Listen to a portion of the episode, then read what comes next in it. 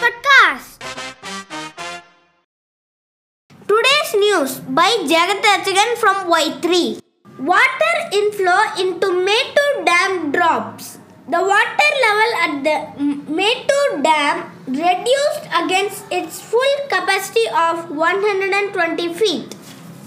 Forester becomes IFS officer, a young and enthusiastic forester from a humble background in Thoothukudi district has become an Indian Forest Service officer as he has cracked the Union Public Service Commission examinations in his sixth attempt. No exemption from masking in Tamil Nadu. All should wear masks in public places, says Health Minister Subramanian. Vishwanath Anand calls for more women players. Five time world champion Vishwanathan Anand on Tuesday hoped for more women chess players to break through the ranks in the country.